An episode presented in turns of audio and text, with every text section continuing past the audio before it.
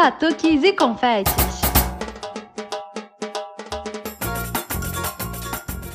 Olá, pessoas. Aqui é a Nath Fischer do Batuques e Confetes. Oi, gente. Aqui é a Gabi Moreira e nós chegamos ao nosso episódio número 67. Ah, Nath, você já quer chegar cantando nesse episódio? Então, por favor, vai, bota, canta pra gente. Olha, Gabi, eu tô esperando isso há muito tempo, tá? Deixa eu mandar o meu. Vou partir, baixo astral, vou para Porto Alegre. Tchau. Olha, eu não ia vir, vou virar a cadeira para você, não. Eu não achei que você estava tão empolgada, não. Você ficou falando isso um tempão, você tem que estar tá mais empolgada, Nath. Gabi, sabe o que, que é? Porque eu estava pensando se eu mandava o meu Cleiton Incledir, que eu sou a pessoa que gosta de Cleiton Incledir, entendeu? Ou se eu falava do 67, aí deu esse. O que, que eu faço primeiro? Se eu canto, se eu falo do 67, ou aí ficou nisso aí. Bom, Nath, agora você já cantou e já falou o 67 episódio, né? E nesse nosso episódio de hoje, a gente vai direto lá para o sul, Nath. A gente pegou lá umas milhas assim que estavam escondidas, né? A gente resolveu ir lá para o sul e vamos receber o Ricardo Pavão, né? Que já esteve aqui no podcast, não no podcast, lá no nosso YouTube, né? Na nossa live do Boteco com Confete, falando sobre música autoral. E com ele vem o Tiago Piragira, que os dois são do Bloco da Laje, né? Então eles vão contar para a gente como surgiu o Bloco da Laje, né? todo o processo né, de construção né, do Bloco da Laje, né? como é que é a questão de, dessa ligação com música, com dança, com cena, com teatro. Ai, gente, olha, eu vou confessar para vocês que a primeira oportunidade que eu tiver, eu preciso ver uma apresentação do Bloco da Laje. E você, Nath? Gabi, eu tô super na pilha também. Aliás, desde a primeira vez que me falaram do Bloco da Laje, né, que foi o Ortiz, do podcast dos meninos lá de Caxias do Sul, né? Eu já fiquei super curiosa para assistir. E, gente, também preciso pedir desculpas que eu tinha prometido aquela playlist de música autoral de bloco, mas aí eu fiquei doente, teve esse rolo todo, eu não consegui fazer, mas prometo que essa semana sai. Então, gente, olha, já fica de olho aí que daqui a pouco tá pintando uma nova playlist lá, né, do Batuques e Confete, né? A Nath adora uma playlist, então em breve vai estar tá saindo a playlist de música autoral. Mas antes da nossa entrevista, desse papo com essa dupla do Bloco da Laje, a gente tem o nosso História com Confete. Pois é, Gabi, no História com Confete dessa semana, né, a gente vai receber a Ruana Profunda, lá de Curitiba, né, uma indicação do nosso ouvinte querido, né, o Guto Zambon, que contou a história da Ruana pra gente. Nossa, vocês vão amar essa história. E tem tudo a ver, né, ela super conversa com o bloco da laje que vem na sequência, né? E aí, Ruana? História com confete. Oi, pessoal dos Batuques e Confetes. Eu sou a drag queen Ruana Profunda, de Curitiba, e tô aqui para dar um alô, contar aí algumas das minhas histórias com o pessoalzão maravilhoso do Bloco da Laje, que eu amo de paixão. Então, é, para começar, gostaria de dizer que a minha personagem, drag queen, a Juana, tem uma história, tem um começo muito ligado com o carnaval. Né? Foi nos blocos da cidade, nas minhas andanças por aí, que essa figura começou a nascer, né? Que eu comecei a entender e a construir ela. Depois de, de alguns anos, claro que ela tomou proporções muito maiores né, na minha vida, sentimentos muito íntimos e urgentes que foram fazendo ela se construir, mas, mas o começo dela muito lá nessas andanças de carnaval e, e até hoje, né? Até hoje ela é muito ligada aí com, com eventos, ela, eu, né? Eu vou falando assim, terceira e primeira pessoa, mas muito ligada com eventos, né? E, e, e assuntos aí de carnaval. Inclusive, temos um bloco aqui na cidade que é a Brasilidades e Ruana Profunda, né? Eu me juntei com o pessoal da Brasilidades e a gente fez esse, esse blocão. É, e, e sempre a última saída desse bloco, né? A gente faz umas quatro saídas assim durante o pré-carnaval e a última é, é uma saída especial que chama-se a Marcha das Mil Drags. E eu sou muito, assim, orgulhosa, amo muito esse, esse momento, assim, de, é, é, é, é simbólico, é político, é, é ferveção, é, é, é tudo, né? Então a gente bota elas todas aí, as corpas montadas todas para marchar mesmo e para e, enfim, fazer é, é uma saída sempre muito emblemática assim do bloco. Bom, é, agora minha história com o bloco da Laje. Eu já ouvia falar, né, delas já faz um tempo e pessoas que já tinham ido a Porto Alegre e já tinham curtido e tal. Então eu já ouvia falar delas, já tinha uma ideia, assim, mas, mas nunca tinha visto ao vivo. E, e o nosso grande encontro, primeiro encontro com o, Blo com o Bloco da Laje, foi no Festival Psicodália. Eu acho que de 2018, eu acho que foi. É, eu estava estreando naquele ano como a apresentadora, mestre de cerimônias do palco, né? Chamando uh, as atrações e tal. E era o meu primeiro dia, era sexta-feira de carnaval, e o Bloco da Laje era a primeira atração do palco. Então realmente foi o meu abre-alas, assim, é, aí nesse, nesse trabalho que depois eu, né? Já, já emendei aí várias outras edições, e é um trabalho que eu amo muito, fazer a apresentação do Psicodália. E, e, e o primeiro, a primeira atração que eu chamei no palco foram elas. E aí eu já tava sabendo, né, que ia chegar o bloco, mas assim, eu sempre. A coisa das bandas ali, chega aquelas bandas de cinco pessoas, assim, né? Tudo bem. E ali foi chegando um bloco inteiro, de repente a gente estava lá no camarim e chegava e chegava e chegava e chegava uma maravilhosa atrás da outra. Eu já me apaixonei por umas tantas ali naquela chegada.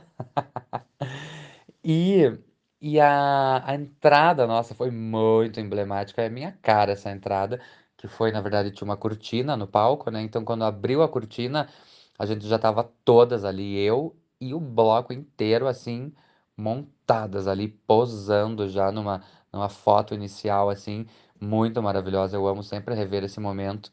E, e então já elas já começaram assim estourando. E nessa coisa aí de, de apresentar, né, as bandas e tal nos festivais, é, às vezes rola uma coisa assim que a gente, eu e, a, e, a- e, o- e as bandas e o pessoal, a gente fica se amando, sabe? E, ali com o Bloco da Loja foi meio isso, meio instantâneo ali já, sabe? É, a gente já começou a se amar. Várias delas, depois durante, né, os próximos dias aí que seguiram desse festival de 2018. Ah, ficamos fervendo pra cima e pra baixo. Eu já, já agilizei mais uma saída delas lá pelo, pelos, pelos caminhos lá, pelo, por dentro do festival, assim mesmo. A gente já fez mais uma saída e eu também já fui, já gravei coisas, já, já fizemos mais um fervão, assim. E eu ia lá no acampamento delas e conversava com elas. Então foi assim, foi aquelas coisas que, né, aqueles momentões que se dão em festival, assim, que a gente saiu se amando. E depois, depois aí foram acontecer outros momentos, né? Daí eu fui finalmente participar do bloco, né? Fui daí em duas edições, 2019 e 2020. Eu fui a Porto Alegre ferver e assim, querida, quem viveu sabe. Quem viveu sabe. E, e da, da segunda vez que eu fui a Porto Alegre no 2020, tem um momento que ficou, ficou marcado para mim. Foi a gente passando com o bloco por cima de um viaduto que não sei qual é, em Porto Alegre, mas um viaduto e tivemos momentos de momentos de de êxtase, momentos de desespero em cima desse desse viaduto, querida. Nossa, acho que ele chacoalhou. O viaduto chacoalhou e foi foi realmente um desespero. E aí, claro, muito prontamente, eh, o bloco parou. Eles pararam e falaram, gente, para tudo. Para tudo, gente. Vamos descer até ali. Vamos, vamos andando na boa até ali embaixo, passar do viaduto, daí a gente volta a fazer a esbórnia. E foi, e foi isso, mas deu um certo desespero, assim, e, e não tinha pra onde sair correndo, né? Não tinha como, como sair daquele viaduto com toda aquela gente lá e caminhão e tudo, mas aí fizemos uma, uma descida tranquila e o bloco continuou. Então esse momento ficou bem, ficou bem. Nossa, o que nós falamos depois com as minhas colegas sobre isso. E ainda tivemos um outro momentão que foi quando o bloco veio a Curitiba e nos apresentamos numa noite junto com o meu bloco, Brasilidades e Ruana, se apresentou. É, é, foi a primeira, né? A primeira atração, e na sequência o, o bloco da Laje foi muito legal também. Daí, de novo, apresentei eles, né? É, e, e já fervemos ali junto. Mas, assim, é, resumindo, para mim, é essa, essa coisa de que tem, tem situações assim que eu saio dos rolês me amando com as minhas bandas lá. E o Bloco da Laje foi muito isso, porque ali, ali derrete amor, né? Derrete, derrete maravilhosidade ali delas. Nossa, são tantas, né? Tantas figuras maravilhosas lá, artistas aí, gaúchas e, e muito, muito orgulho mesmo saber que tem esse blocão aí e que eu, né, eh, tô ali sempre dando apoio e, e depois que conheço, conheci elas, não, não largo mais. Então, é isso. Essa, essas são minhas anedotas, anedotas de Bloco da Laje. Espero muito ir aí é, nas próximas edições que estão aí no porvir. tá bom? Um beijo, um beijo aí pro pessoal do Batuques e Confetes, é, Bloco da Laje, tô contigo e não abro. Espero estar em Porto Alegre loguinho e também todas convidadas a curtirem aí uma Curitiba. Quando estiverem por aqui, me deem um alô. E, e, e quando tiver o bloco também, que no momento eu tô sem, tô sem informações. Mas, mas tudo, tudo vai acontecer. Tudo pode ser. um beijo, gente. Valeu, obrigado. Gente, olha, sinceramente, Juana, eu ia ficar, cara, impressionante esse negócio do chão tremer, gente. Imagina você está passando num viaduto e começa tudo a tremer, gente. Olha, é sinal que esse bloco é bom mesmo, né, Nath? Com certeza, Gabi. Eu passei uma experiência parecida uma vez na Orquestra Voadora, tem aquelas passarelas ali do Monner, e a voadora passando embaixo, as passarelas ficam meio que uh, uh, uh. Deu um medinho assim, não vou mentir não, mas depois vai. Gente, por falar em sinal, eu preciso pedir desculpa. Que o, o, a gente, quando fez a gravação da, da entrevista, e acho que no final vocês vão perceber um pouquinho também, a gente captou um sinal de rádio e que não dá para tirar na, na edição. Então, assim, se vocês escutarem uma rádiozinha no fundo, assim, não sei porquê, o computador, o Zoom, os dois captaram um sinal de rádio, mas é isso. Bom, gente, aconteceu um falha nossa aí, gente, mas vocês vão conseguir entender a nossa entrevista, né? A nossa santa ceia aqui, né, do Batuques e Confetes, a gente resolveu chamar o pessoal do Bloco da Laje. Jesus não estava presente, gente, Jesus não estava presente na nossa santa ceia, mas ele estava presente em espírito, né? Amém, Gabi. Axé, amém. Jesus estava aqui. É mesmo. Mas para esse nosso papo com o pessoal do Bloco da Laje, a gente resolveu chamar o Tiago Piragira e o Ricardo Pavão, né? Eles vão contar para a gente tudo sobre o Bloco da Laje. Chega mais, meninos! tudo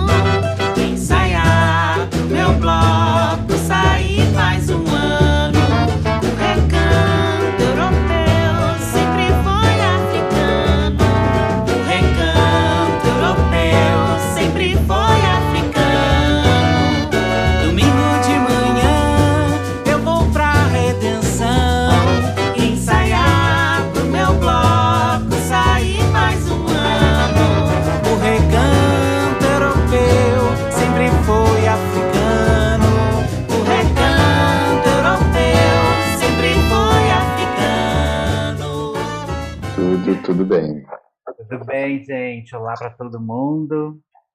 Feliz de estar aqui. Ai, que bom. A gente que está feliz desse papo, né? A gente vai começar, gente, o nosso papo lá do início, gente. Como é que começou o, assim, o relacionamento de vocês com o carnaval, né? Como que o carnaval entrou na vida de vocês? Sabe que eu vinha pensando nisso, é, pensei nisso algumas vezes ao longo do dia na live, aquela que a gente fez com o Thiago do Bangala Fumenga, vocês me perguntaram, né? É, ah, acho que qual era a minha primeira lembrança de carnaval, menos essa pergunta, assim, né? E eu disse, olha, é, eu, eu não, na verdade, eu não, nunca tive, nunca tinha tido uma relação forte, concreta com o carnaval, assim, de vivência mesmo, até a laje, né? É, a, a, o carnaval para mim era uma coisa um pouco distante mesmo, né? E até que, que, eu, que eu já convivia com o Tiago Piragira, com outros colegas nossos do teatro, que, que, que, faziam, que, que faziam parte da laje chamavam, vamos, vamos lá, vamos participar. E aí foi foi a minha, foi onde eu comecei mesmo a, a, a me envolver. E eu achei, acho muito legal, muito assim, é, é, é representativo de estar eu e o Thiago Piragira aqui, porque eu acho que é, é, é bem assim é, emblemático do que é, por exemplo, esse movimento de, de, blocos de carnaval mais recente, né?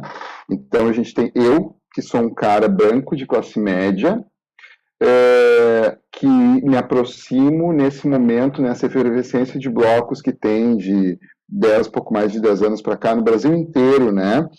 É, mas que é isso, né? É, é, é, o carnaval chegando por uma, de uma outra forma que não a, a, a dos, das escolas de samba e tal. E o Tiago, que é um cara que vive o carnaval desde criança, né? E vive mesmo de, de frequentar, de frequentar a escola de samba, de assistir a desfiles, né? E, enfim, e a gente se encontra nesse, nesse espaço, né? Mas fala tu aí, Thiago. É, é assim, é, assim, minha história com carnaval. Primeiro que é isso, né? A gente está aqui falando no podcast, provavelmente tem uma, uma grande audiência no Rio de Janeiro, esse lugar, esse celeiro do carnaval, né? Respira o carnaval e pode, e pode ser que algumas pessoas que escutem achem assim, nossa, Porto Alegre, sul do Brasil, carnaval, né? Pode ter uma compreensão assim de uma narrativa que não é a narrativa correta, né? Que acho que faz parte desse, desse, dessa estrutura que a gente vive, né? De achar que determinados espaços não, não existe uma presença de carnaval, que tem uma relação também com a presença negra, né? Então, para começar, a primeira coisa é isso. Tem preto no sul, tem carnaval no sul, né? E a minha relação com o carnaval é, como o Ricardo falou, né? É, desde criança eu nasci numa família que é uma família frequentadora do carnaval, de escola de samba aqui de Porto Alegre, Rio Grande do Sul tem uma tradição muito grande de carnaval, de modo geral, mas sobretudo de carnaval de escola de samba, né? Eu acho que muito do movimento de blocos e de escolas de samba eles nascem de uma forma concomitante, mas a experiência do carnaval, por exemplo, a gente tem a escola Bambas da Orgia, que é azul e branco, tem um símbolo uma águia com uma portela no Rio de Janeiro, que é a escola de samba mais uh, antiga do sul do Brasil, né, de 1940. Então, assim, é uma, é uma cultura longeva, longínqua, abrangente, complexa. E eu estou inserido um pouco nesse lugar, né? Minha família é adoradora de carnaval, nasci na zona leste da cidade de Porto Alegre, que é uma região periférica, né, de, de Porto Alegre, e sou um bambista de, de coração, né? É, e desde pequeno, assim, carnaval, blocos de rua, sobretudo a Banda da Saldanha, que é um bloco, assim, de muito, muito longevo, de muitos anos também aqui na cidade. Então, sim, nessa experiência, nessa vivência de estar inserido na, no carnaval de modo geral. Assim. E um, o Bloco da Laje, então, surge lá, né, em 2011, nesse movimento, como o Ricardo falou, de retomada dos blocos de carnaval de Porto Alegre, né, e acho que do movimento que começa nos anos 2000 também, que, que, é, é, que pega também né, todo o Brasil, sobretudo Rio de Janeiro, e aqui no Sul também começa esse movimento. Em 2011, 12, Bloco da Laje surge e desde então a gente vem tocando terror e promovendo alegria assim na cidade, né? E a minha acho que história também está ligada diretamente desde o início do coletivo, com uma criança, com uma bicha preta que está nesse rolê assim do carnaval, da brincadeira, da folia desde desde sempre, assim, né? Eu sou uma artista de teatro também, né? A minha formação é como ator, mas trabalho com, com direção, com performance. Mas hoje eu entendo que muito do jeito que eu trabalho como artista vem também da minha experiência do carnaval, que é uma experiência que congrega, né? No carnaval a gente vê teatro, vê dança, vê música, vê tudo isso, né? E hoje o artista que eu sou, um pouco diferente da ideia de tudo muito numa caixinha, ou você faz teatro, ou você é músico, ou você é artista visual, o carnaval me ensina que tudo pode estar junto e misturado. Então eu me entendo, inclusive, como artista que mistura todas as linguagens e, e faz disso, né? Brinca, assim como o carnaval, de todos os jeitos, de todas as formas. Não, gente, o que é muito legal, o que eu acho do carnaval é que assim, a pessoa é só chegar e entra no carnaval. Pode ser a pessoa que vem, né, aquela tradição de família, né? Tiago estava falando, né, a minha família também, assim, muita tradição de carnaval, assim, Tiago. Meu pai se conheceu no barracão de escola de samba, olha isso. Uhum. então, e conheço, assim, gente que, poxa, começou a gostar de carnaval por causa de um bloco. Tem muita a gente fala muito aqui no podcast, tem o Sargento Pimenta, né, que toca Beatles, né? Muita gente começou a gostar de carnaval por causa do Sargento Pimenta, entendeu? então, eu acho que é eu acho que é importante isso, assim, a gente é só agregar, né? Tipo, quer gosta de carnaval, só chega mais e se junta, né? Não? Com certeza. Eu acho que o carnaval tem essa essa abertura, essa generosidade, né? De acontecer a partir do encontro e de acontecer a partir do desejo, que é o desejo de liberdade, que é o desejo de brincar, que é o desejo, de se divertir, que é o desejo de extravasar, que é o desejo de poder ser o que se quiser ser, sem regramento, sem normas, sem lei, né? É, claro, a única regra, a única lei é a lei do respeito, é a lei da convivência, é a lei de que junto a gente faz, né, toda toda a magia acontecer. E com certeza, eu acho que a gente vai se construindo assim no carnaval, né? Você estava falando da experiência de estar dentro do barracão. Eu também tenho muita lembrança assim de estar não dentro do barracão, mas assim de estar muito nos um, ensaios das escolas de samba, e aqui no Sul tem um, a gente chama, quando fazem aqueles desfiles, é, que são desfiles de ensaio, técnica, às vezes acontecem nas ruas, né, que a gente chama aqui de muamba. Ah, As muambas, né, que são assim, quando a escola de samba ela vai para a rua, ela vai para a rua mesmo, não vai para o sambódromo, ela vai para a rua, passar pela rua, agitar na rua, convocar as pessoas na rua, né. Então, assim, eu lembro muito dessa experiência de estar na Muamba, que é esse lugar, assim, efervescente, onde tudo tá ali, tá tudo para jogo, né? Tá tudo acontecendo, tá tudo, tá tudo vibrando, explodindo, e, e, e essa experiência que é um pouco bastidor também, né? Ela faz com que a gente vá se preparando, assim, para esse grande momento que é o desfile. Ou no caso de bloco também, né? A experiência de estar... É, os ensaios, né, que também acontecem na rua, que são na rua, né, acabam mobilizando a gente e, e ajudando a gente também a aprender um pouco, né? Como que a gente brinca o carnaval, como que a gente pula o carnaval, como que a gente se diverte, né? Nessa, nessa grande festa aí. Não, Thiago, você comentou ali sobre o iníciozinho, né, da laje, e a laje tem um conceito super antropofágico, né, que mistura carnaval, música teatro. Eu queria perguntar para vocês assim, como é que surgiu a, ideia desse conceito assim, de tudo junto. Carnaval já é uma grande mistura, né? Mas de fazer o bloco com essa proposta. É, é de novo, é, puxando a, a, a live que a gente fez é, na, na, há umas semanas atrás, é, é, eu lembro que eu estava falando com o Thiago assim, da questão de tocar, por exemplo, música autoral e música e, e versões, digamos, né? É, o, o, o, que, o que é que eu acho o que é massa assim que eu acho muito mágico na laje é que mesmo quando a gente toca uma música autoral é, eu acho que eu falei isso aquela vez que ela vai vir com uma brincadeira. As músicas nascem de brincadeiras, né? Essa brincadeira, o teatro, por exemplo, é, é, é, ele, o jogo teatral, a criação teatral também, ela parte muito de brincadeira, né? É, então, só puxando o fio, quando a gente toca essa, essa música, eu bom, se a pessoa não conhece a música, não interessa muito, entende? Se ela estiver aberta, ela vai entrar na brincadeira, né? Que é, que é a coisa do carnaval, e ela vai curtir. E, e, e as músicas se repetem, daqui a pouco ela tá pulando, tá brincando, tá no jogo e tá cantando a música. Já decorou a letra em um minuto, ela já sabe toda a letra, as letras são, são curtas também, né? É, então, a partir do momento assim que a Laje nasce de, de, de artistas de teatro, né? Eu cheguei na Laje é, por trabalhar com essa galera de teatro, ser músico de teatro. É, ela, é, é, é ela, ela acaba sendo essa mistura, né? Ela, ela, acaba sendo essa mistura de jogo, brincadeira. É, vocês estavam falando, do, o Thiago estava falando dos ensaios, né? Da espontaneidade dos ensaios. cara, os, a, a, gente faz os ensaios da Laje no, no Parque da Redenção, tá? Que é um parque na região central da cidade, né? E no chão, assim, na terra mesmo, né? No verão, aquilo tá seco, levanta uma poeira terrível, é, pobre de quem tem rinite, mas assim, é, vários dos momentos mais incríveis, mais arrepiantes que eu tive na laje foram em ensaios mesmo, esses ensaios abertos, assim, porque a galera fica completamente descontrolada, né? Porque no, no, no desfile, de alguma forma, por mais caótico que sejam os nossos desfiles, de alguma forma a gente tenta ter controle, algum controle da situação, né? Para coisa, porque senão a coisa a gente corre o risco de, de se perder, de acontecer, de dar alguma merda, enfim, né?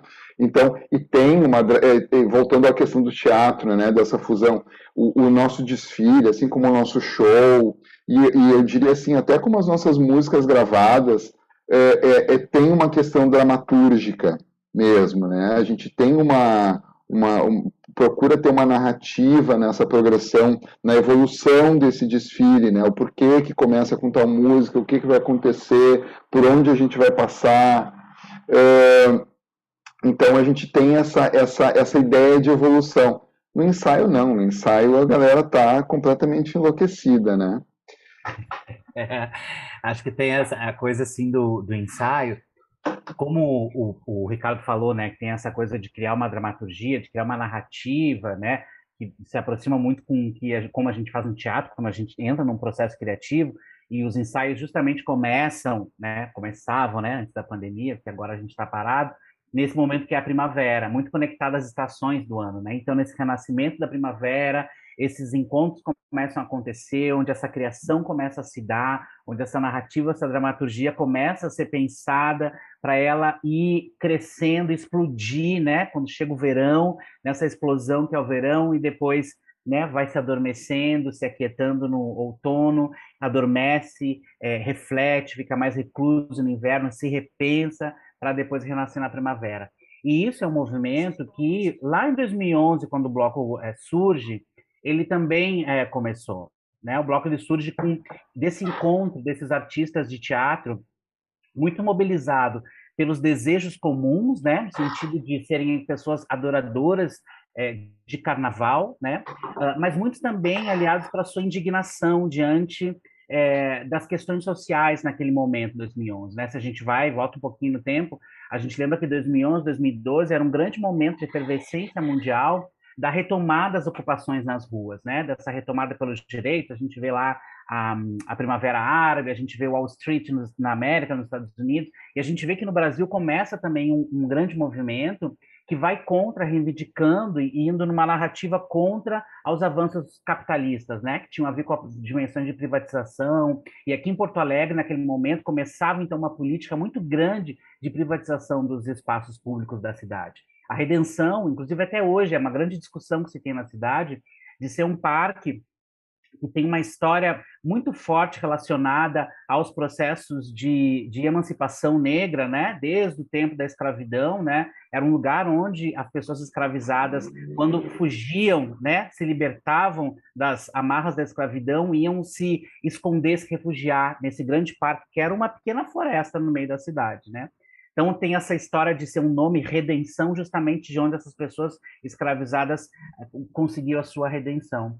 E para a gente a redenção sempre foi um lugar importante, de onde a gente começou com os ensaios, né? Tanto que o lugar específico no parque onde a gente ensaia, a gente rebatizou, porque lá tem um nome super colonial que é o Recanto Europeu, e a gente rebatizou para Recanto Africano, né?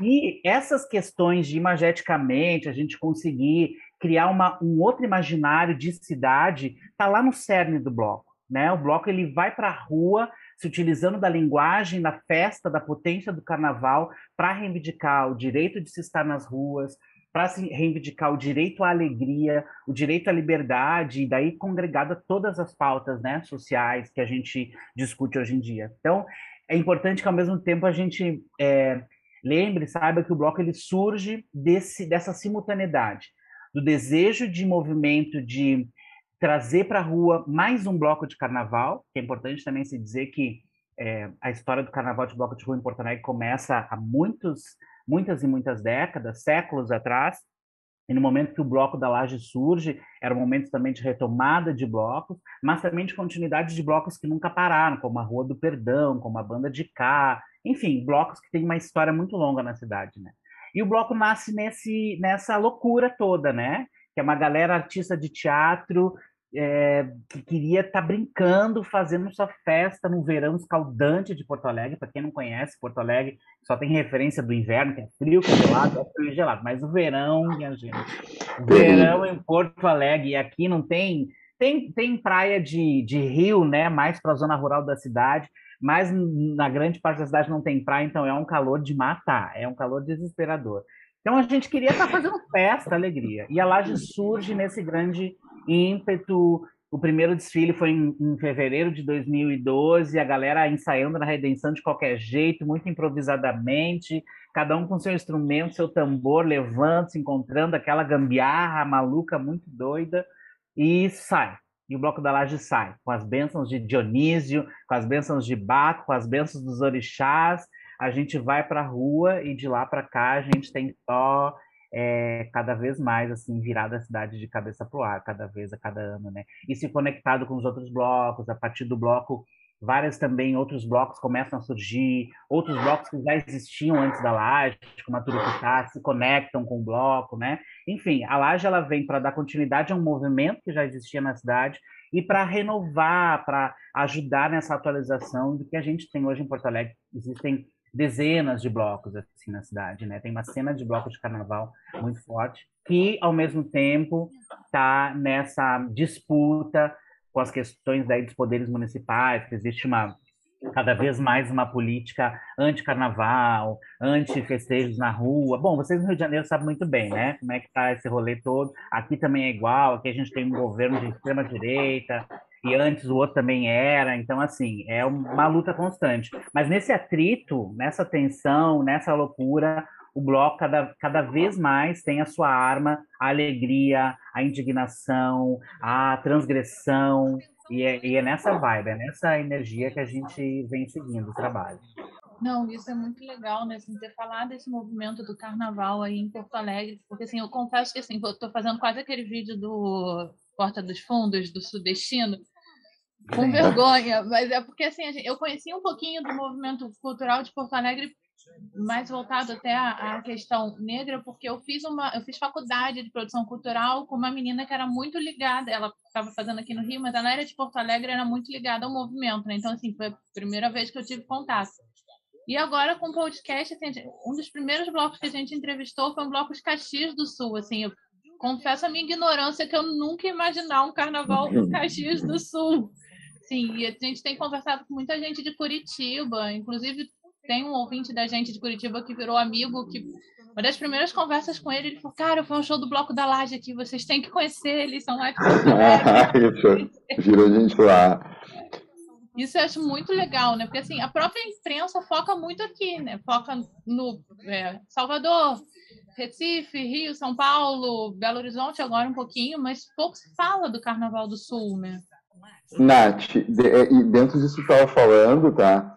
É, aqui no, no, Rio Grande do Sul, a gente te, existem tradições de carnaval, tá? Existe, por exemplo, assim como tem as escolas é, e os blocos aqui de Porto Alegre, que são, como o Thiago disse, bem antigos, tem uma cena forte do Carnaval de Pelotas, também bem antiga, Carnaval de Uruguaiana, sabe, Uruguaiana, que é uma cidade assim na, na na fronteira, é da região assim de, de bem de gauchi, típica que a gente vê como típica de gauchismo, né? E é mais ligada à escola de samba, né? Uruguaiana eu conheci um pouco quando eu trabalhei, eu trabalhei em rádio aqui e o pessoal ia fazer o carnaval de Uruguaiana. Exato. É.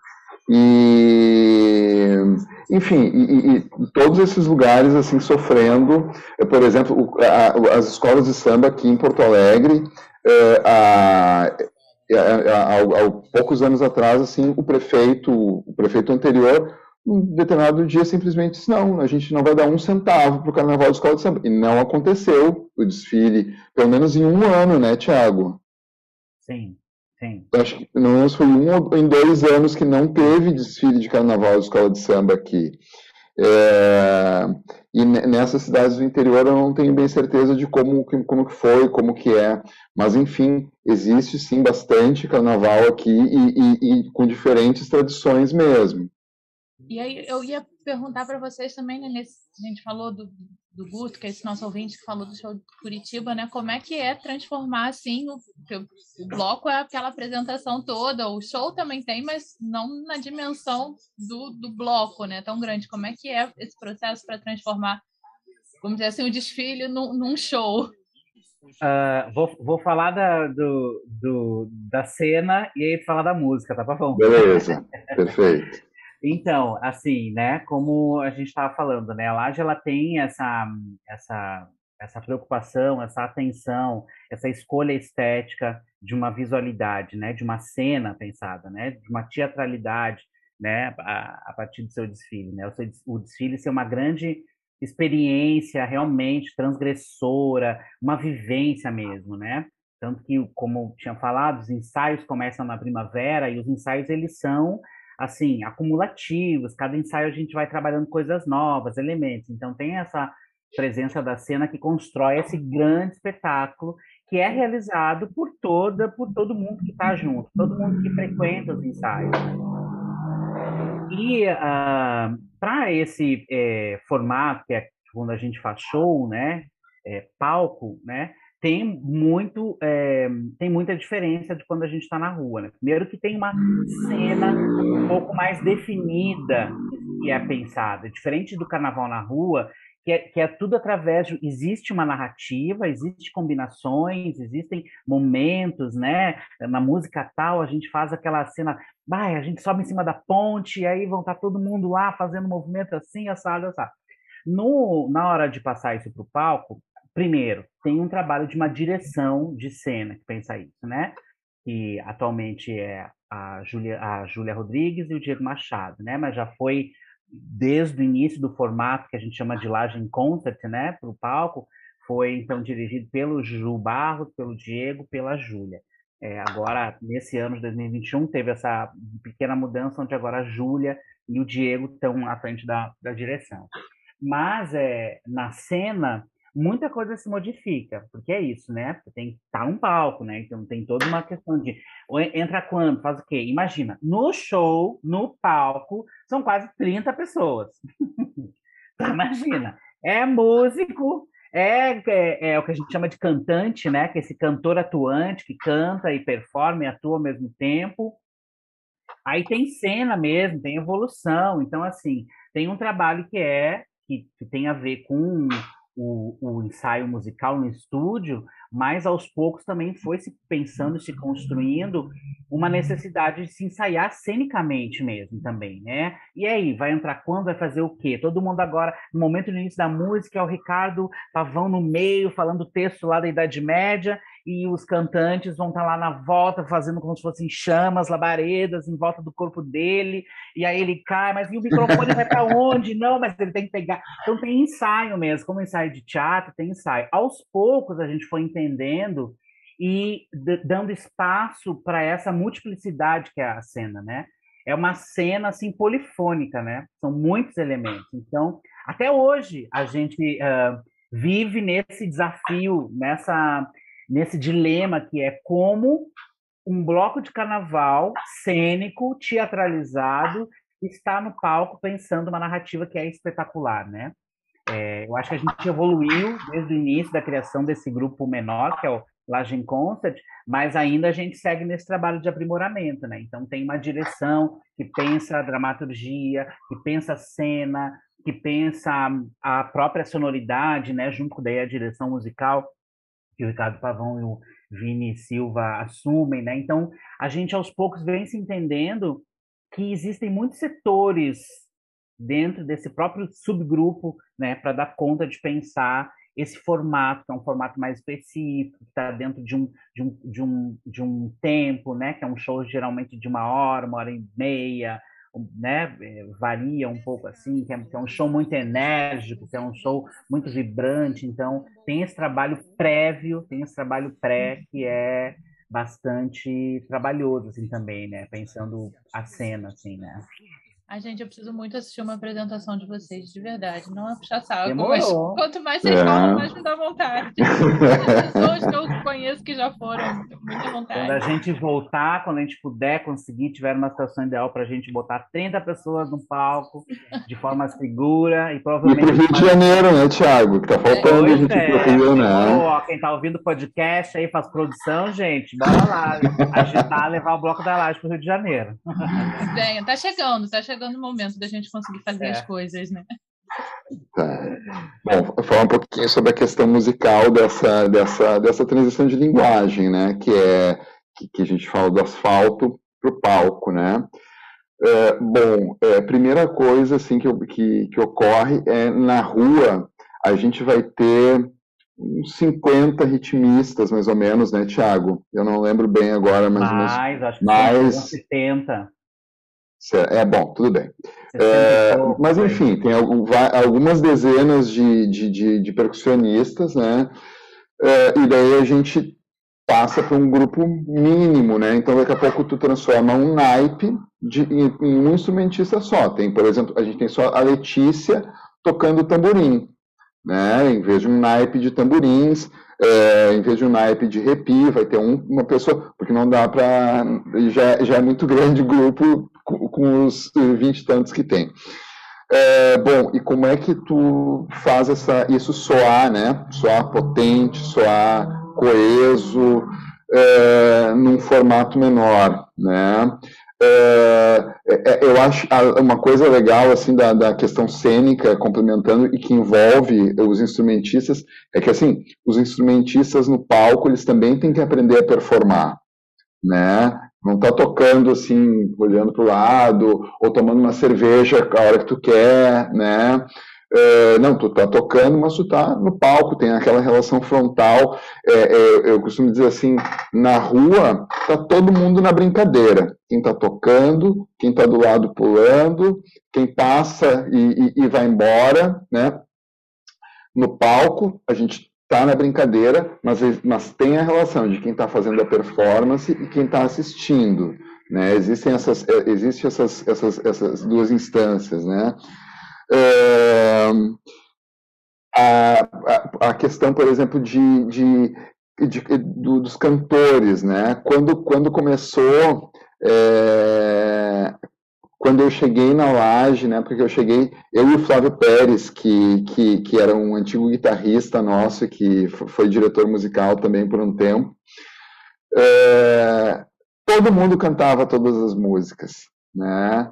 E daí a gente disse, não, gente, é, a gente tem que ver quem são os cantores dessa música, né? E isso, isso já na rua a gente fazia, mas, por exemplo, quando vai para o palco, essas coisas começam a ter que se definir melhor. Então, assim, o, o formato, né, a forma, é, é, é, ela, ela- ela te- demanda uma, um cuidado maior, né, de direção, é, sem perder uma potência de carnaval, né? Ela é uma performance, ela, ela como eu disse assim, ela passa a, a ter uma relação de performance, performers e espectadores, mas a gente quer manter o carnaval ali, né? Eh, e por exemplo assim, mesmo quando é pensando na, na a, a gente vai buscar sonoramente uma outra potência, né? É, é, na rua, cara, é tipo assim, tu engatou primeira, segunda e daqui a pouco tu já tá a 100 por hora e vai o tempo inteiro, né? É, é, é, é, é, é quase o tempo inteiro assim a 110%, tudo, né? E se, se tiver, por exemplo, atropelos, daqui a pouco a bateria vai para um lado, a harmonia vai para o outro, os cantores vão para um terceiro lado, ainda isso acontece e, e é carnaval, saca? É, no palco não, né? No palco a gente vai ter uma, uma, uma, uma passar, ter uma ideia de banda, né? As músicas, por exemplo, passaram uma coisa que não existia muito, assim, pass, passaram a ter introdução, estrofe, ponte, refrão, daqui a pouco a calma, né? E, e, tudo isso muito ligado com essa estrutura musical que a gente pensa, está muito ligada à ideia de dramaturgia, de novo, né? Tra trazendo o teatro de novo. É, é, mesmo, por exemplo, assim, indo para outra ponta, lá para a gravação, né? Que a gente conversava no, naquele dia na live. cara, quando eu vou assim para pré-produção do, do, do, do, trabalho, eu vou sentar com, com o Vini Silva, é, que, que produz comigo, é, eu sempre penso assim, cara, é, as músicas da Laje, elas não são músicas, eu vejo elas como cenas, tá? como histórias em si, né, em si e que compõem toda uma, toda uma dramaturgia de um espetáculo ou de daqui a pouco um EP que a gente lança, é, tudo tem esse tipo de conexão. E eu, eu sempre penso assim, tá, eu preciso que essa pessoa feche os olhos, porque a laje, como o Thiago disse, assim, ela é muito imagética, tá? Na rua, no, no palco, imagética demais. É, então eu quero que essa pessoa, se ela só vai ouvir, eu quero que ela escutando, ela enxergue coisas, entende? Então eu quero que ela, que ela veja é, então a gente bota a cena, por exemplo, vai ter lá no Pegadão, vai ter a, tem a cena do Jesus abrindo a música, Daí na outra a gente inventa uma roda de samba que nem tinha na música, nunca. Eu digo, cara, vamos fazer aqui começar com uma roda de samba, com a galera falando bem isso, para dar uma ideia assim de, de uma situação e que vai levar a pessoa para aquela música, né? É, então, é, eu acho que é mais ou menos isso, assim, esses, esses elementos, essas que, algumas questões básicas, assim, de direção musical, sonora, para a passagem de, da, do asfalto para o palco. E claro, né, as coisas nunca são estanques, né? Muito do que a gente cresceu, aprendeu no palco, acabou indo para a rua, vai para a rua direto, né? Então, é, é, bom, é, quem não, quem não, não quem entrou no, na banda, na, na, no Lodging Concert e não era músico profissional, cara, teve que aprender algumas coisas de, de, se portar como músico profissional, de certa forma de se portar como ator. Eu me botaram lá fazer um texto lá. Entrou na roda também, Ricardo. É, e, e fazer cena, né, no, no, no meio do show. E então, e, e, isso, e essas coisas, por exemplo, a forma das músicas, pá, é, a, a, não tem como daqui a pouco a gente pegou uma música que a gente lapidou tanto dentro do estúdio, de alguma forma, isso vai, quando a gente chegar lá na primavera de novo, começar a ensaiar na redenção, isso vai chegar, entende? E isso vai ficar, e a coisa cresce muito, né? Eu acho que, eu acho que, que que, que a Laje cresceu muito assim a partir do momento que começou a fazer show. A Laje enquanto enquanto essa essa instituição das ruas de Porto Alegre. Não, gente, tô, tô, assim, vocês estão falando, né? A minha mãe trabalhou no Teatro Municipal, né? Então eu vivi muito essa coisa do bastidor, né? Legal. Vocês estavam falando das cenas, eu já, já lembro, veio assim, várias lembranças de infância, sabe? Aquela coisa de arrumar, entendeu? Porque eu via muito ensaio, tudo, né? Imagino como é que deve ser aquela loucura, assim, né? Imagina, e assim, o que vocês falaram, né? De, desse intercâmbio da rua para o palco, né? Porque é uma outra relação mesmo, né? As pessoas estão lá no assistir o show de vocês, é um outro tipo de relação. Mas é muito legal que vocês pegam assim o melhor de cada lugar. Pô, dá para levar isso daqui para a rua, dá para levar isso aqui para o uhum. show. Isso é muito legal mesmo, assim, sabe? Sim. Eu também, eu, Nath, a gente vai ter que dar um jeito de ver a apresentação da laje. Claro, claro. E tem essa é, é, essa, essa coisa que tu fala da, da, da, da tua vivência de infância, agora me lembrou assim, é, essa, a coisa que para mim é a magia do teatro, né? Eu sou completamente apaixonado pelo teatro, por essa coisa que pum, toca o terceiro sinal, come, estica o fio que a gente que a gente fala, né? Estica o fio e daí tem que ter uma sucessão de coisas que, que vão acontecer, que vão se dar. Muitas dessas coisas tu não enxerga, muitas dessas coisas vão estar no ar, né? E, e isso tem que se sustentar durante é, é, é, uma hora, uma hora e tanto, né? Vai fazer as suas curvas, enfim. É, e eu acho muito legal que a Laje tem, tem. O show, por exemplo, tem isso, ele é pensado dramaturgicamente mesmo, mesmo que a gente mude a ordem das músicas, né? Não que seja uma coisa rígida, né? Mas. E, e, e na, na rua também tem isso, assim, Claro que tem as distensões, né? Tem daqui a pouco a hora que o pessoal para, fala, troca um papo com, com a galera, né? Então aí tu pode tomar uma cerveja, daqui a pouco corre para fazer um xixi, né? Mas, mas assim, bom, daqui a pouco vai ter uma sequência de três músicas que tem muito uma razão de estar ali na, naquela, naquela sequência entre aquela esquina e aquela outra esquina, por que, que elas estão naquele trecho do percurso, uh, e naquele momento a gente tem que segurar uma peteca, assim, é, é, é centenas de pessoas juntos, entende?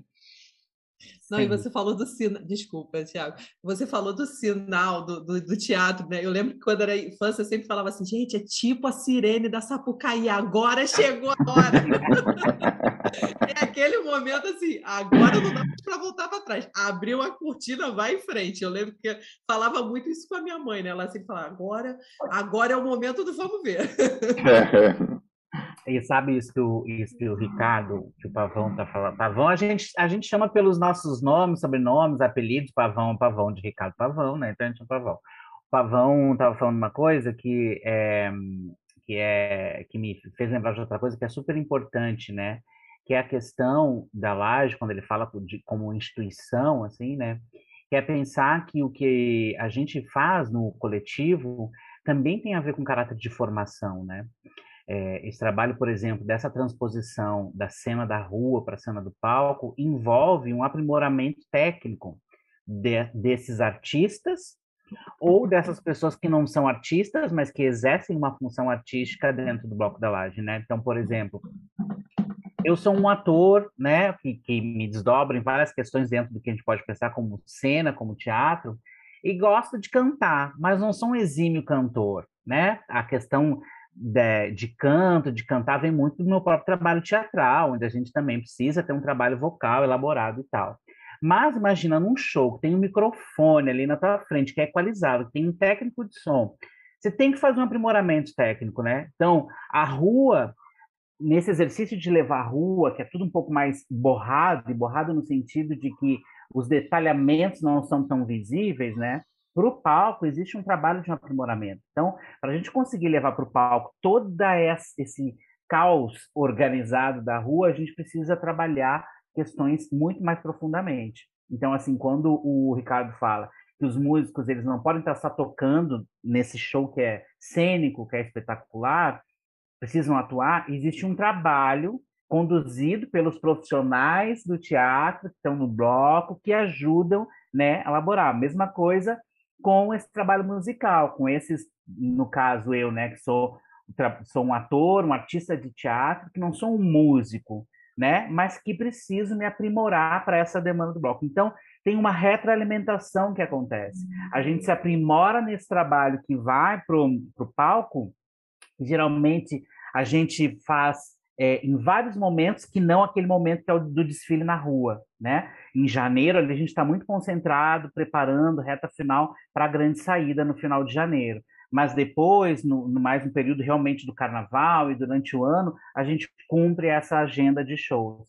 E esse trabalho que a gente desenvolve, se aprimora, que tem a ver com as estações do ano, no outono, no inverno, ele se multiplica para a rua. Então, esse trabalho de aprimoramento desse grupo menor que faz os shows, ele também aprimora os próprios músicos ou aqueles, aquelas pessoas que exercem um trabalho musical né, no bloco a serem multiplicadores quando a gente está na rua nos ensaios chamando gente. Porque todo ano, por exemplo, entra gente nova para a bateria para o desfile.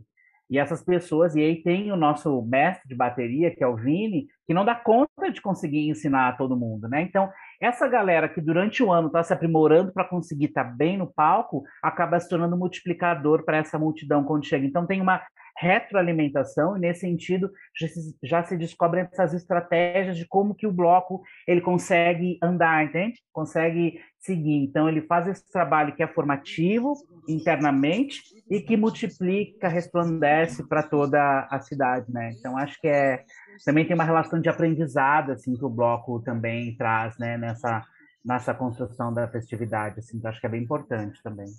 E essa coisa da conversa com... Desculpa, Ricardo.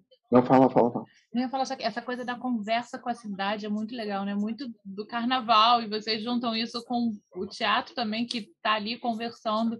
Né? Eu já, já, minha cabeça já vai logo para aquelas apresentações de teatro na rua, de praça, para Grécia, já dei a viajada aqui, total. É, mas... mas conversa muito com tudo, né? É, mas o, o é, sempre vai ter uma, uma, uma a, a, escolha, a, a laje nunca saiu no mesmo lugar duas vezes, né? É, e sempre tem uma escolha muito é, é muito apropriada de por que se escolhe tal lugar e daí sim e daí o desfile vai ser vai se incorporar aquele lugar vai ter cenas específicas é, é, é nos, nos pontos daquele trajeto né e claro a gente procura saber o que que já aconteceu naquele lugar né é, enfim, saber por que, que a gente está ali, né? Por que, que aqueles lugares são ali, por que, que tem aquele nome, né? Que as pessoas que já passaram. É... Ah, agora eu ia falar uma outra coisa que eu me esqueci. Sim, mas acho que tem, tem essa relação que é de uma interação e de uma relação direta com a cidade, que você falou, né, Nath? Que é, é a laje, quando ela vai se preparar para uma saída, ela tem um diálogo profundo com a cidade no sentido de pensar a própria gênese do carnaval, que é uma festa da liberdade, que é uma festa livre, né? Dentro desses, desses um, desejos do bloco, sobretudo esse desejo de, eh, de reivindicação pelo direito da brincadeira, e essa brincadeira que é levada muito a sério, né? Essa brincadeira que é uma metáfora por esse viver em plena liberdade, né? A gente também um, reativa a memória da cidade. Quando a gente vai é, isso como o Ricardo falou, né, que a gente tem essa essa ideia, essa prática, essa política de pensar a própria a própria saúde da cidade, né? O carnaval, ao mesmo tempo que ele esse movimento de retorno, ao mesmo tempo que ele gera uma grande riqueza para a cidade, é necessário a gente ter um cuidado porque essas grandes aglomerações causam também alguns efeitos que podem não ser positivos, né? Por exemplo, os blocos em Porto Alegre atualmente, atualmente pré-pandemia, né? tem uma uh, é, tem majoritariamente ocupam o centro da cidade e acaba gerando discussões sobre até que ponto não um, torna uh, muito não é, torna de uma maneira assim muito que pode ser prejudicial de uma grande concentração de gente no mesmo bairro durante muito tempo então a laje ela preza justamente para às vezes de sair, desviar um pouco das rotas esperadas do carnaval. É um pouco uma maneira de se descapturar de uma lógica inclusive capitalista empresarial que tem por detrás de todo, né, o circuito de blocos de rua, né? E, a, até o momento a gente tem uma prática de a saída da rua, de a gente desviar um pouco desse circuito comercial e nesse sentido a gente está fomentando uma descentralização da cidade e trazendo aquela grande pergunta, né? O carnaval ele acontece aonde? Onde se quiser, né? Então nesse nessa ação do bloco também se fomenta esse imaginário que é de retomar realmente, né? Se a gente pega a própria história da cidade, os carnavais eles aconteciam em todos os bairros, né? Todos os bairros. Então, acho que esse movimento que a Laje faz, a cada ano a gente pensa onde a gente vai sair, a gente faz visitas técnicas aos locais para ver como que o bloco pode estar sem uh, prejudicar aquela região, né? Por exemplo, a gente teve um ano 2018, 2019, não me lembro, que a gente saiu num bairro que é IAPI, e a PI é um bairro que foi construído é, no plano, acho que Vargas, uh, que era um plano de moradia assim, popular na cidade. Então, tem grandes, é, tem, são prédios dos anos 40, dos anos 50 ou dos anos 60, e esse bairro é um bairro muito específico na cidade. E a gente foi sair para lá por uma reconexão, inclusive, sobretudo, com Elis Regina, que nasceu no bairro API, né, em Porto Alegre, né, foi criada no bairro API. E lá é um bairro super residencial, de ruas estreitas, ruas com aquelas calçadas com jardins, com flores, coisas assim. E o gente vai passar aquela multidão enlouquecida do Bloco da Laje, vai acabar com tudo isso. Como que a gente pode fazer uma redução de danos, né? É, e aí a gente fez todo um planejamento com a comunidade, é, conversamos previamente, discutimos, pensamos juntos as formas e tal. E, e durante a saída, evidente, foi difícil a gente conseguir controlar e conter. No fim, acabamos destruindo todo o jardim bonito das plantas, mas depois, em março, em abril, fizemos um mutirão e fomos lá para o bairro replantar toda todo o jardim que a gente, né, que, que o bloco passou e acabou levando boa parte do jardim. Fomos lá e fizemos essa reparação, digamos assim. Né? Então tem essa preocupação com a cidade, né? Em discutir com a cidade como que a laje pode acontecer, né? Para além de uma chegar e não, vamos sair aqui porque é maravilha, porque é massa e vamos lá, deixamos tudo sujo e vamos embora. Então a gente faz essa comunicação tem a ver também com a noção ambiental, né? Nos conectamos com cooperativas de limpeza, que a gente sabe que se a gente contrata essas pessoas, a gente também vai estar gerando trabalho, vai estar gerando uma economia é, alternativa assim para a cidade, né? Fazendo essa roda da economia criativa um pouco mais distanciada de uma lógica comercial é, ativada, assim, né? Tornar uma coisa comunitária nesse sentido. Assim. Eu ia perguntar justamente isso, né? Como é que ocorre essa escolha, assim, do lugar onde vai ser? Se tem a ver com o tema, se vai mesmo por essas questões todas que se abordou agora. Sim. Tem a, tem a ver muito com, uh, com esse pensamento de descentralizar, né? Tem uma particularidade que é assim, a Laje começou a, a seus desfiles em 2012, né? É, saindo uh, de tarde. Tipo, saía metade da tarde terminava de noite. Fizemos dois ou três desfiles assim. No terceiro desfile, no terceiro ano, terminando de noite, a gente viu que a questão ali da violência ao final da saída, termina de noite, daí dá, tem roubo, tem assalto, né? Tem todas as questões que a multidão, né, conjuntamente na cidade pode promover. E aí a gente fez uma mudança radical de que a gente não poderia sair nesse horário e causar perigo depois para as pessoas, né? Então aí a laje começa a sair de manhã. Então os nossos desfiles desde então começam a ser assim, nove da manhã a gente sai. Por uma Sete horas está concentrando. Sete horas concentração. Ninguém eu dorme da noite. Eu sou muito fã disso, assim. Eu a minha também. mãe que é a época do ano que eu acordo mais cedo sem reclamar e vou dormir mais cedo. Ela fica, quero ver se eu acordar pro trabalho. Tá cinco horas da manhã tacando purpurina na cara sem reclamar. E, e essa inspiração vem muito da, no, da nossa, de muitos de nós sermos, assim, adoradores, amantes do Carnaval do Rio de Janeiro, Carnaval de Blocos. E essa inspiração vem muito inspirada no, no, no, no, circuito Carnaval do Rio, né? De ter bloco tem de manhã, mas claro, existe toda uma programação. Então o cara vai lá, vai para o bloco às sete da manhã, às dez da manhã, meio-dia, vai para o outro, que começa na, na, na, Aqui a gente não tem tanta essa proliferação e essa organização dos blocos nesse sentido. Mas a Laje faz o seu desfile assim de dia, pensando na saúde das pessoas, né? E é uma fe... e, é e a gente daí vem sentindo, vem percebendo que é muito mais agradável. E é aquela coisa, né? Geralmente é no domingo que a gente sai. E aí a gente sai de manhã e a gente tem 12, 14 horas de festa. Então, 10 da noite, 11 horas da noite, tá todo mundo lindo, lindo, destroçado, né? Mas nas suas casas, já tirando toda a purpurina, tirando todo o brilho. Segunda-feira ninguém existe, né? Ninguém existe, porque assim é realmente independente. É segunda, mas é a segunda de cinza, porque tá todo mundo assim, né? Na horizontal, deitado, com bolsinha de gelo, cantando coro. É, mas tem, é, tem essa relação que é de uma escolha, realmente. E aí tem um núcleo de produção que também trabalha isso, que pensa, né? Que tem um estudo realmente que vai pensar, não, esse ano é interessante a gente sair em tal bairro porque tem a ver com os motes, que a gente quer escolher, mas é tudo muito subjetivo, assim, sabe? A gente tem uma escuta na cidade que às vezes reverbera em alguns elementos que podem ajudar a se definir o lugar. E aí tem uma mística, né? É um pouco assim, é, é, que é um pouco inspirado, inclusive, no Boitolo, que é assim, a gente não divulga. A gente divulga um dia antes. Porque também se torna uma estratégia de que, assim, nessa saída que foi crucial para a gente, que foi de tarde, de noite, que a gente decidiu, bah, não, não, não tem como fazer mais assim, tem que ser de manhã, a gente também se preocupou com uma questão. A gente atraiu muita gente, muita gente. Foi um carnaval de, para Porto Alegre, muita gente, de 30 mil pessoas, 25 mil pessoas.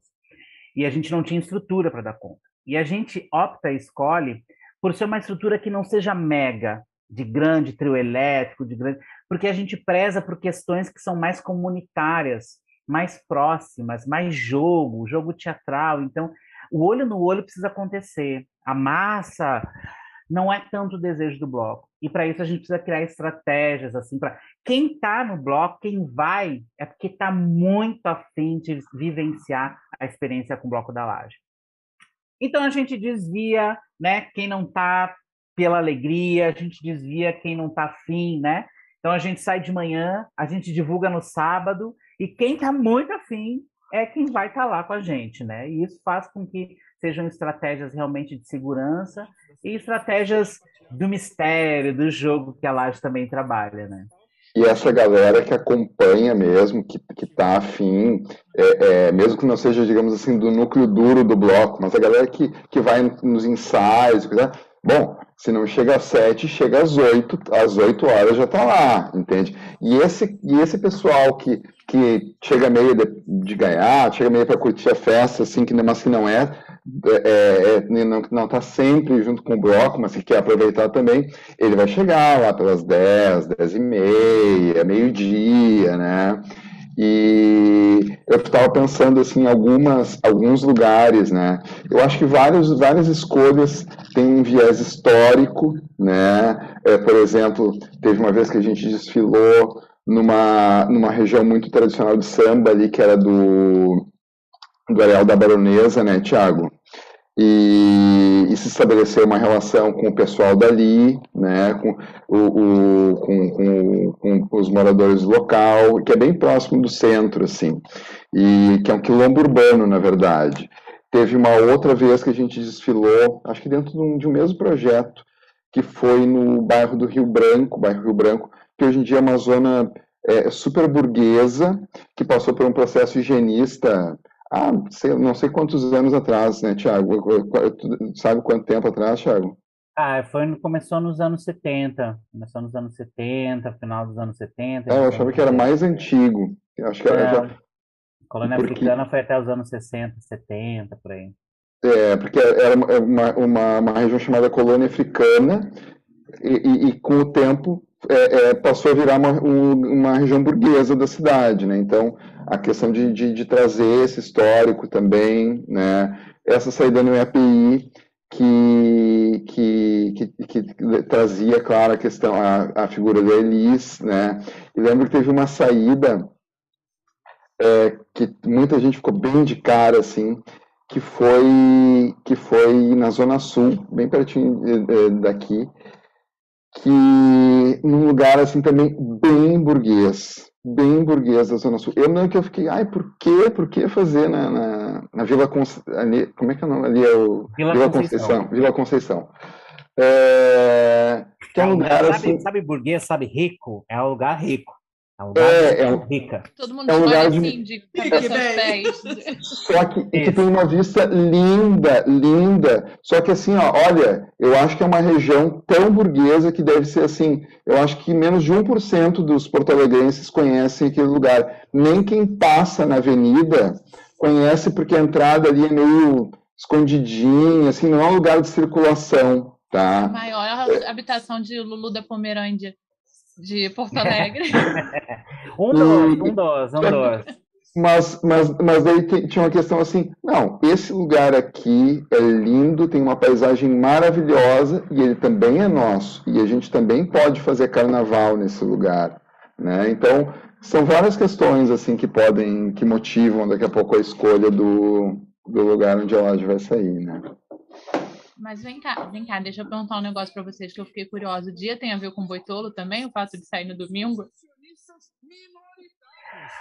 Uh, o fato de domingo acho que não tem assim muito. O fato assim de fazer aquele onde vai ser, onde vai ser, onde vai ser, vai ser sim, mas assim, os de domingo não. De domingo a gente mais pensou também por ser, porque quando a gente fazia de tarde e noite era no sábado. Lembra disso, Pavão? Que a saída ela era no sábado? Não lembro. E aí a gente começou no domingo, porque daí domingo, não, então vamos fazer domingo, porque aí é dia, né? Domingo, gente, domingo. Tem, uma, tem até a música, né? Que a gente, o, o é, canto africano, né? É, domingo de manhã. É, que a gente fala, domingo de manhã eu vou para a Redenção ensaiar com meu bloco, sair mais um ano. O recanto europeu sempre foi africano. Então é isso, é uma prática de também retomar os próprios ensaios do bloco, que, é, que são no domingo de manhã, né? Então a gente já vai. Quem. A gente brinca às vezes, né? Tipo assim, quem escolhe, quem quer escutar a palavra da laje e vir para o culto no domingo de manhã. Tem Jesus também, né? Na palavra da laje tem Jesus. Tem, é, tem Jesus que a gente tira da cruz, que é negão, que é mulher, né? Que a gente né, tira da cruz E, mas é essa escolha do domingo, porque é isso também, é dia, né? Então domingo é um dia que aí todo mundo também, né, tá de boa para curtir, né? A máxima aqui, desculpa, Gabi, é que eu tenho uma. A Gabi nunca foi no Boitolo, mas eu vou arrastar ela no próximo carnaval. Mas eu tenho uma coisa que eu digo: quem não correu atrás do Boitolo tentando um grupo de WhatsApp, onde é que estava, agora tem uns grupos no, no Instagram, não sabe o que é passar o carnaval do Rio. Se, se não tirar o domingo para achar o Boitolo, não sabe o que é passar o carnaval aqui. O carnaval ah, mas, bom, mas, né? O Boitolo, então, nem divulga o lugar, ele só sai. É, assim, tem os lugares que você sabe que ele vai passar. E ele agora divide em várias boiadas. Ah, é, né? Então, eu, eu digo que eu só tenho certeza que o Boitolo acabou por causa da epidemia, porque senão ele estava em algum lugar ainda passando. Foi o primeiro ano que o Boitolo terminou. Não, gente, vocês estão falando dessa relação com o pessoal, né? Que a galera chega junto no ensaio, chega junto no desfile, né? Tudo, né? E não, e, e eu acho que é muito legal isso, né? Que vocês fazem essa comunidade, né? A galera, tipo, chega junto, né? Tava até quando estava pesquisando né, sobre o bloco, né? Tem a pochete, de... gente, eu fiquei apaixonada pela pochete. A galera, a galera, já, galera que é, tipo assim, é, frequentadora assídua já deve ter a pochete, tudo no bloco da laje, né? Você já conhece a fulana ali, já é figurinha carimbada no bloco. Sim, tem então, tem como o bloco é um bloco independente, autônomo e muitas vezes assim a gente por uma escolha, uma escolha particular mesmo do bloco, a gente é, às vezes não para saída no caso, né, para o desfile público, a gente não se é, conecta muito com as relações comerciais nos circuitos né, do bloco, né? Uma escolha mesmo ideológica, assim, coletivo. É, então, a gente acaba criando estratégias para conseguir fazer essa manutenção né, coletivo, né? Então, por exemplo, o que a gente chama hoje, que tem né, a lojinha da, da Laje, né? Quem está ouvindo aí quiser ver, www.blocodalaje.com, tem a lojinha lá com vários itens, entrega para todo o Brasil e tal. Mas a gente começou a fazer isso quando a gente começou a pensar e desenvolver os financiamentos públicos para a saída, né? Fazer os crowdfunding, né? Para a gente conseguir ter fundos para criar e montar, construir esse trabalho, né? Porque, enfim, é um trabalho que tem construir um evento desse tamanho tem um custo muito grande, né? Que você vai pensar, por exemplo, tem custos de é, segurança, você tem que contratar segurança, você tem que contratar banheiro químico, você tem que estar em diálogo com a, prefeitura, com a polícia militar, enfim, com todos os órgãos para estar tá dentro das, dos regramentos aí, né, para a gente poder estar tá na rua de maneira segura, né? Então tem custos muito grandes. E a gente começou a desenvolver as, os financiamentos coletivos. E nos financiamentos coletivos, né, tem as recompensas para quem colaborou, para quem colaborava, para quem colabora com o Bloco da Laje. E aí começaram a surgir esses, muito pelo desejo de perguntar às pessoas, ai, queria uma camiseta do Bloco, queria alguma coisa do Bloco, ai, que legal se tivesse. E a gente começou a pensar nesses produtos, né, e fazer. Muito com a ajuda do nosso Jesus, né, o, o, o nosso querido Chico Perereca, né, que é um dos produtores também do, do bloco, um dos artistas, que faz Jesus, né, que também é um ator, é um grande figurinista, né, também, e junto com a nossa fada madrinha, que é a Mari Falcão, que é uma também uma brincante, mãe da Camila Falcão, também é brincante do bloco, que é uma costureira incrível, então assim que constrói muito artesanalmente, imagina, mão a mão, gente, fazer as a, não é fábrica, é assim, a Chico Perereca e Mari Falcão fazendo pochete mão a mão ali, construindo para entregar como recompensa os copos, né? A gente tem vários objetos. E esses elementos são elementos que a gente oferece em contrapartida, né, em, em recompensa para essas pessoas que nos ajudam. Uh, e hoje em dia a gente tem essa loja que é uma maneira, sobretudo agora na pandemia, da gente conseguir fazer a manutenção do coletivo, do bloco, né? E esses uh, produtos, esses um, elementos, eles também um, geram esse engajamento com as pessoas, né? E acho que também é importante dizer que ao longo desse tempo o bloco foi criando uma comunidade, como você falou, né, Gabi? Que tem a ver, a gente tem um clube Laje, né? Que são pessoas que todos os meses né, vão lá e depositam uma graninha investindo nesse projeto que é o Bloco da Laje, e que são nossas parceiras, os amantes do bloco, que estão sempre junto com a gente, e aí desfrutam lá um clube de eu já fazendo merchan aqui, né, aproveitando. da Fazenda. Fica à vontade. Que financiam, né? Eu acho que é essa compreensão, essa consciência também de cidade, que é de investir nos projetos artísticos independentes, né? Que estão distanciados do mainstream, estão distanciados dos grandes projetos que têm grandes patrocínios, né? Que estão numa lógica é, de grande circulação de riquezas, né?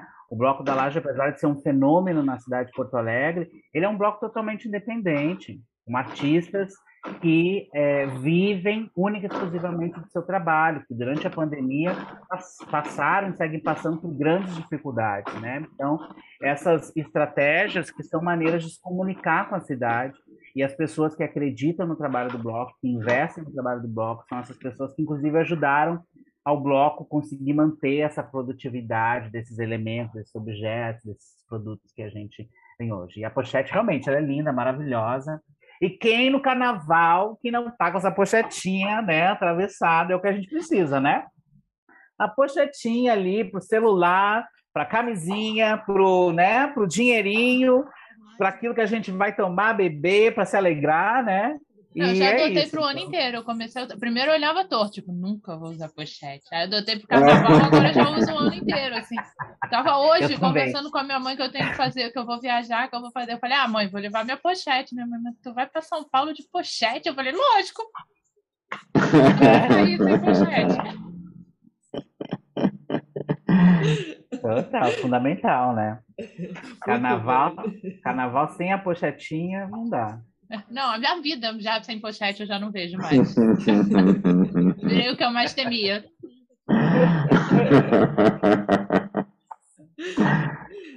Gente, mas eu quero. Vocês estão falando de estratégias aí, tudo bem, tem estratégia financeira para manter o bloco. Eu quero saber quais são as estratégias para o próximo carnaval, né? Estando tudo certo, se tiver próximo carnaval, não dá para vocês adiantarem nada para a gente, não? O que, que vocês estão planejando assim, para esse retorno depois desse ano sem carnaval? Olha, a gente teve uma reunião aí, né, Pavão? Esses é. atrás, né? Uma reunião online aí. É, é delicado, né, gente? Esse momento é muito delicado, né? A gente tem uma responsa muito grande, né? Com a cidade, com as pessoas, assim, né? A gente agora, a, gente durante a pandemia fez alguns projetos online, né? Festa online, conseguimos colocar de pé a loja, né, que é um desejo antigo do bloco, né, conseguimos colocar de pé. E mas a gente vem é, trabalhando, fizemos um trabalho interno muito importante dentro do coletivo, que é uma coisa que a gente nunca tinha tempo para fazer, que é de se rever, se revisitar, né, de tantas pautas que a gente levanta e o quanto que internamente a gente está adequado a essas pautas ou não. Então a gente fez um trabalho pouco uma DR, assim, a gente fez uma DR bem profunda, que foi muito importante, assim, para a gente se repensar. E aí, nos últimos dias, a gente se encontrou para conversar sobre esse futuro que já está aí, né? Que já está sendo feito, e ao mesmo tempo que tem um retorno acontecendo, que é por conta de que, uh, enfim, começa assim a gente ter maior parte da população vacinada mas ao mesmo tempo ainda assim por uma imposição bastante capitalista e ligada a esse governo é, genocida, né, que, que não está nem aí para a pandemia, né, que quer mesmo que todo mundo esteja na rua, né, de forma negacionista. Então é uma questão muito complexa, né? A gente sabe, né, que assim a título capitalista das grandes empresas, o carnaval vai acontecer, né? Mas a gente internamente no bloco da laje ainda avalia como não sendo a melhor é, escolha a gente estar tá na rua como bloco, levando multidões. Porque é isso como, como o Ricardo falou lá no início, né? É, a gente na rua, a gente tem essas estratégias para não gerar um descontrole, mas é difícil a gente controlar, né? Então, assim, a gente a gente tende o nosso nosso entendimento é que esse 2022 ainda não vai ser possível da gente estar na rua, né? Mas a versão de show, aí a gente já tem uma discussão que é um pouco mais possível, né? Se a gente é, entende que é, os espaços, as contratantes, os lugares que a gente tiver a oportunidade de fazer show, a gente conseguir é, entender que é saudável, que é possível de forma salutar para todo mundo, a gente até estava aí com umas, uns pré-convites aí, né? Que não, não, só não vou dar spoiler aqui, porque ai, depois a produção xinga, né? Não, não, não. Só fala quando, quando o negócio tá certo. Só assim, fala tá negociando, espera. É, exatamente. Mas tem aí já uns convites para o formato show acontecer e a gente está estudando para ver da forma mais segura de como que a gente pode fazer, tanto para a gente, né? Como a gente falou, mesmo no palco são quase 30 pessoas, né? E também para o público, né? Para ser tudo de uma maneira que a gente consiga retornar de uma maneira segura. É complexo, é muito complexo essa situação. É, é, Mas... Qualquer ação da laje, né? É, mesmo se, mesmo né, no, no, formato de show, é, ainda mais na, na rua, é aglomeração inevitável, né? Aglomeração, troca de saliva, troca de suor, muito perdigoto, né? E então a gente ficou, tem uma sensação assim, cara, é, aqui em Porto Alegre, pelo menos assim, o, a, a, partir do início desse mês agora de outubro teve um liberou geral assim violento, tá?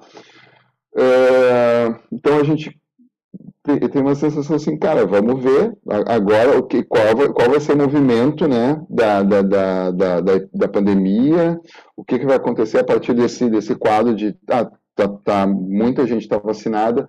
Bom, vamos ver se isso vai realmente assim. É, é, é, a pandemia vai para o seu final ou vai ficar sob controle, mas a gente optou por não estar tá na proa desse desse, desse movimento, porque daqui a pouco a coisa pode desandar, né? Tem países em que está desandando de novo, né? Então a gente optou por observar um pouquinho mais. E, gente, já que o Thiago falou de DR, eu ia aproveitar sempre para entrar no nosso momento de vó, para encerrar, que eu ia perguntar, pode relaxar, dar aquela respirada, um gole de água, um gole de vinho, mas para perguntar o que, que o carnaval representa na vida de vocês. Eita!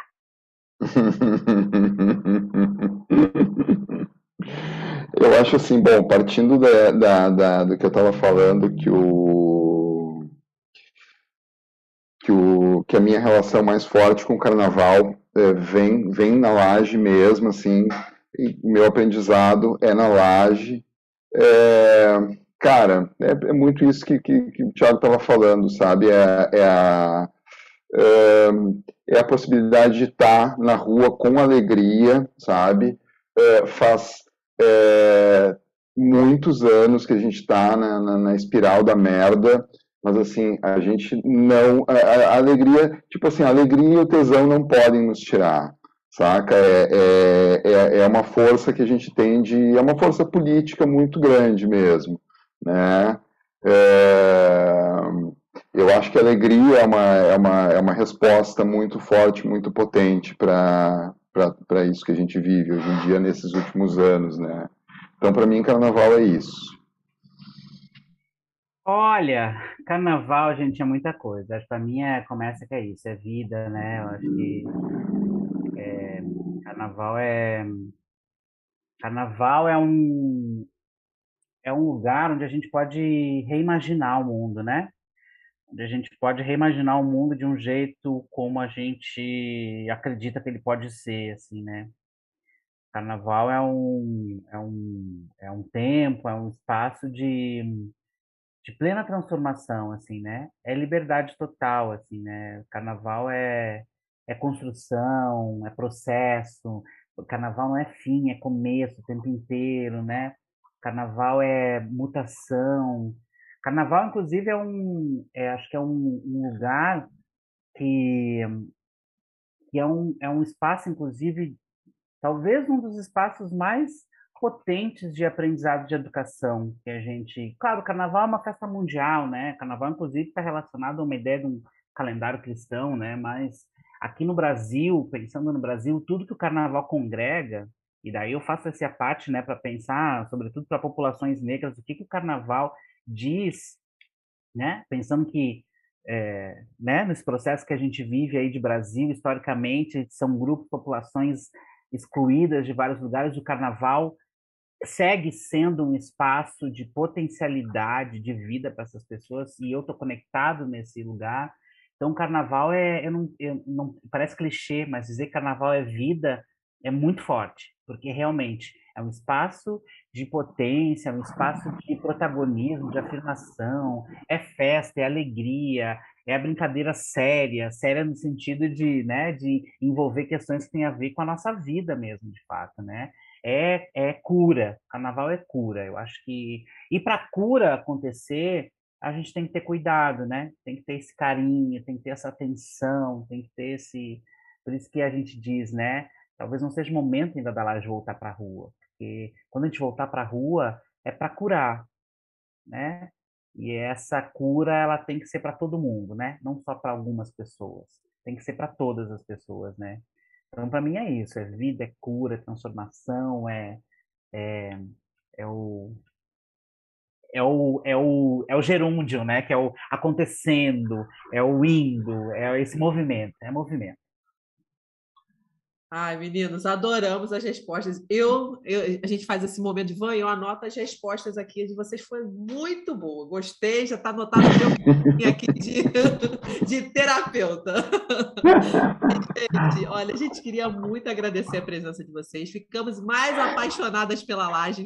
Quando tiver oportunidade, Nath, Tá gravado aqui, hein? O pessoal vai ter que cobrar. A gente vai ter que assistir a laje, entendeu? E a gente espera que o mais cedo possível, quando for possível, né, para voltar para as ruas, porque realmente a gente precisa se curar depois desse período todo, mas sempre com segurança, né? Então, meninos, para fechar, tem o momento jabá. Você já tinha feito um pouco de jabá lá, mas descido aí, faça um jabá de novo, fala direitinho as redes sociais de vocês, fala também do, da lojinha da laje.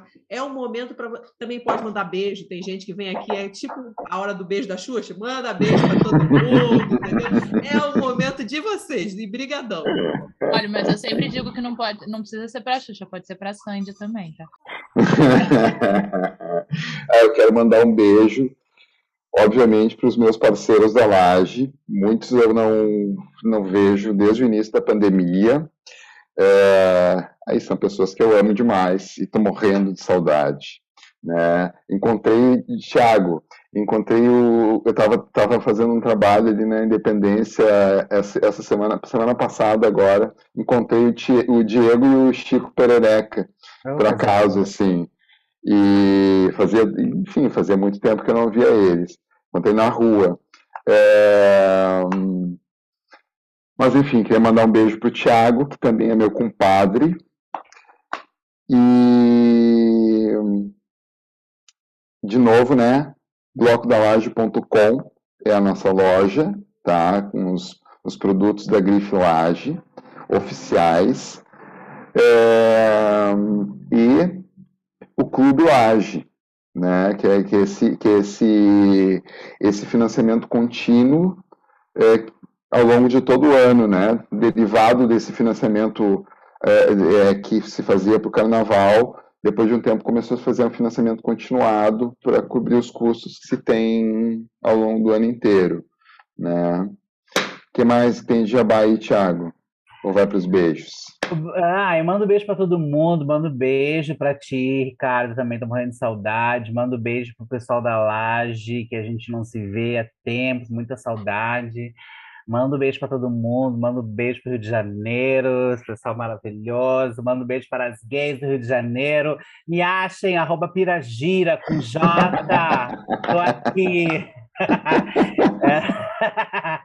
uh, uh, então, arroba Bloco da Laje, todas as redes do Bloco, confere lá, repetindo como o Pavão falou, blocodalaje.com.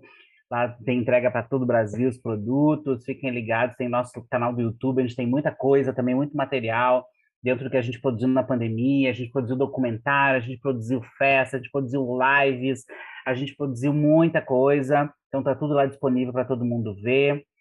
E, e é isso. É um beijo para todo mundo. Esse jabá é isso. Meu arroba de novo, arroba Piragira, para quem quiser né, saber um pouquinho mais de mim também. E um beijo para vocês, meninas. Obrigado, obrigado pelo convite aí. Sucesso aí. e deem play nas músicas que estão no Spotify. Exatamente. Spotify, ah. YouTube, temos aí EP lançado, temos aí, inclusive, que a gente começou a fazer, teve a primeira turnê, né, no final de 2009, início de 2020, veio a pandemia, a gente não conseguiu tocar, né, todo, todos os shows que a gente queria fazer para lançar esse EP Quatro Estações, Bloco da Laje, que teve financiamento da Natura Musical. E, e é isso, tá lá no Spotify, tá no YouTube, tá em todas as redes. Sigam tudo aí a gente, conheçam o trabalho do Bloco da Laje.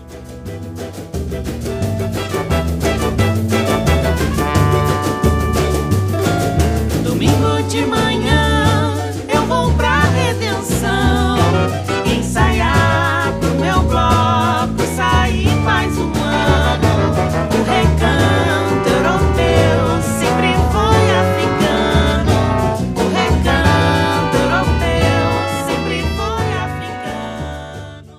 adorei o papo, adorei a participação de vocês. Nossa, muita vontade de curtir o bloco da laje. E ó, gente, cola lá nas redes sociais do Bloco da Laje, hein? Na lojinha deles tem um monte de coisa legal. E, ó, adiciona o Piragira também lá no Instagram, hein? Já adicionou, Gabi? Já tá adicionado aqui, gente. Pessoal que escuta o podcast está sempre com o celular na mão, né, gente? A galera escuta o podcast com o celular. Então, gente, é super fácil. Só entra lá no Instagram, já segue o Bloco da Laje, já segue Piragira. Quem não segue, Ricardo também segue. Então, gente, olha, Dever de casa é seguir todo mundo e dar uma passadinha lá na loja da laje. Eu vou confessar que eu tô de olho naquela pochete, Nath. Eu adorei a pochete, ela é maravilhosa. Eu também gostei, Gabi. Eu sou a mulher da pochete. Eu já adotei pochete no, no, fora do carnaval no ano todo. Acho que está faltando essa na minha coleção. Pois é, hein? Então fica a dica, Nath, dá uma passadinha lá na lojinha, né? Mas, gente, Semana que vem, né, a gente vai receber a Crica Rodrigues, né, que é presidente do Barbas e também toca no, no Sargento Pimenta, no Pipoca Guaraná e no Super Bacana. Gente, tá um papo super legal. Ela vai contar como é que ela se desdobra para fazer tudo isso, né? E vai ser, gente, vai ser show de bola, gente. Então a gente espera vocês na semana que vem. Tchau, gente! Gabi, tem que pegar até um ar, né, para falar tudo que a Crica faz no carnaval. Mas é isso, semana que vem a gente está de volta para entender como é que a Crica dá conta de tudo isso no carnaval, né? Beijão, gente, até semana que vem. E olha, já que é a Crica que vem aí também, neta do Nelson Rodrigues, filha do Nelsinho, vou de novo mandar saudações tricolores aqui, hein, Gabi? Tô autorizada? Está super autorizada, né, Nath? A gente tem que receber bem nossos convidados. Você tá bom, aproveita aí para dar, dar, dar, o seu momento de saudações tricolores aí, não tem problema. Não, ainda mais quando nossos convidados têm bom gosto no time de futebol, né, gente? Beijo, até lá e ó, saudações tricolores, hein? Tchau, gente. Close your eyes and I'll you.